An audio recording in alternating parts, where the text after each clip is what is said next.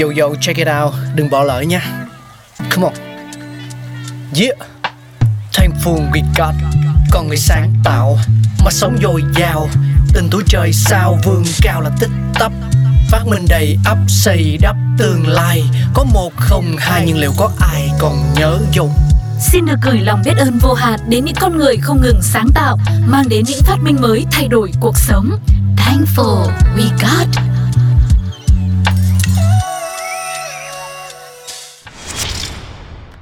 Xin chào, gửi lời chào đến toàn thể quý vị thính giả thân yêu đang quay trở lại với không gian khám phá những phát minh đến từ Pladio Podcast FPT Play. Hãy cùng nhau mở tủ đồ ra, nhìn xem có vật gì quen thuộc hay không. Vâng, đó chính là chiếc móc quần áo.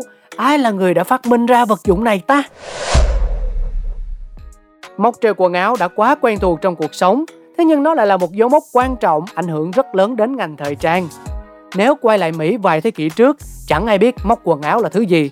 Áo khoác thì được treo lên bằng kẹp, những loại trang phục khác thì gấp và xếp chồng lên nhau trên kệ hoặc trong tủ. Còn đến những cửa tiệm thời trang thì đa số chỉ trưng bày những tấm vải, vì việc sản xuất quần áo may sẵn hàng loạt chỉ mới phát triển kể từ sau những năm 1840. Việc gấp quần áo như vậy dễ để lại những nếp nhăn không mong muốn. Đến năm 1852, William B. Bionce trở thành người đầu tiên được cấp bằng sáng chế cho một chiếc móc quần áo. Ông gọi sản phẩm của mình là đồ vật để giữ form dáng áo khoác. Đó là một chiếc vòm kim loại cong để vừa một chiếc áo khoác, và thứ này được gắn lên tường như đèn treo tường, cách tường khoảng 30cm.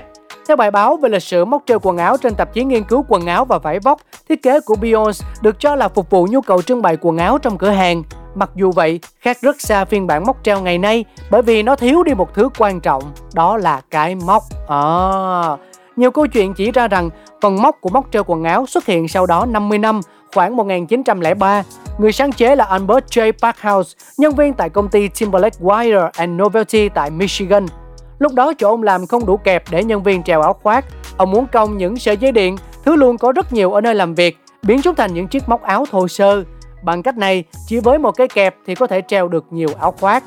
Tuy nhiên, bản thân Parkhouse không kiếm được đồng nào từ sáng chế của mình, bởi vì đến năm 1904, ông chủ của ông là John B. Timberlake mới là người được cấp bằng sáng chế. Cũng trong năm 1904, John Thomas Bass, một nhân viên cửa hàng thời trang nam, nhận được bằng sáng chế móc treo quần áo. Đó là vật dụng có hai thanh hai bên là vai móc bằng gỗ, cùng một thanh gỗ có lò xo để giữ chặt phần quần. Trong một buổi phỏng vấn năm 1993, cháu của ông Bass nói rằng ở thời điểm đó, một bộ com lê nam giới phải mất đến 3 chỗ trên kệ, một cho quần, một cho vest và một cho áo khoác. Ông Bass đánh giá đây là cách trưng bày quần áo cực kỳ tệ hại, và công ty của Bass không chỉ đơn giản là đưa vào sử dụng những chiếc móc treo quần áo, mà họ đang muốn hướng đến ý tưởng đằng sau sáng chế này, đó là quần áo bày bán được treo lên chứ không phải là gấp lại. Cách này không chỉ tiết kiệm diện tích mà còn giúp quần áo đỡ nhăn và nhìn bắt mắt hơn rất nhiều. Cứ như thế, những chiếc móc treo quần áo trở nên phổ biến trong các hộ gia đình những năm 1920. Tuy nhiên, tạp chí nghiên cứu quần áo và vải vóc đánh giá rằng chính việc các đơn vị bán lẻ sử dụng mới khiến móc treo quần áo trở thành thứ thông dụng. Từ năm 1852 đến năm 1932, có đến 52 bằng sáng chế móc treo quần áo sử dụng cho mục đích thương mại. Kể từ thời điểm đó, móc treo quần áo trở nên phổ biến đến mức người ta sử dụng chúng trong nhiều việc khác, chứ không chỉ đơn thuần là treo quần áo. Chẳng hạn như khi anten radio bị hư, người ta có thể chế tạo móc treo thành những thứ thay thế. Hoặc trong những mẫu xe đời cũ có núm khóa thủ công, thì trong trường hợp bị khóa ngoài, người dùng có thể dùng dây điện tạo thành một cái móc, luôn có đường ron cao su ở trên cùng của cửa sổ và mở chốt khóa. Hoặc móc treo quần áo cũng là thứ được dân thủ công hay tái chế, chẳng hạn biến thành đèn chùm hoặc giá đỡ máy tính bảng. Hiện nay có hẳn một thuật ngữ về vận chuyển liên quan đến móc treo quần áo, đó là GOH, Garments on Hangers. Nói một cách dễ hiểu, đó là phương thức vận chuyển hàng hóa mà quần áo được treo trên móc sẵn ngay từ lúc nó ở nhà máy. Sau đó chúng được đưa vào các container chuyển hàng. Dĩ nhiên, lúc đến tay người bán, những bộ đồ vẫn giữ nguyên tư thế được móc sẵn. Cách vận chuyển này có khá nhiều ưu điểm, giúp quần áo ít bị nhăn hơn, không cần dùng hộp cạc tông để gói hàng, cũng không cần dùng quá nhiều nhân công để trưng bày lại sản phẩm trong cửa hàng. Tuy nhiên, GOH cũng có nhược điểm, đó chính là rác thải.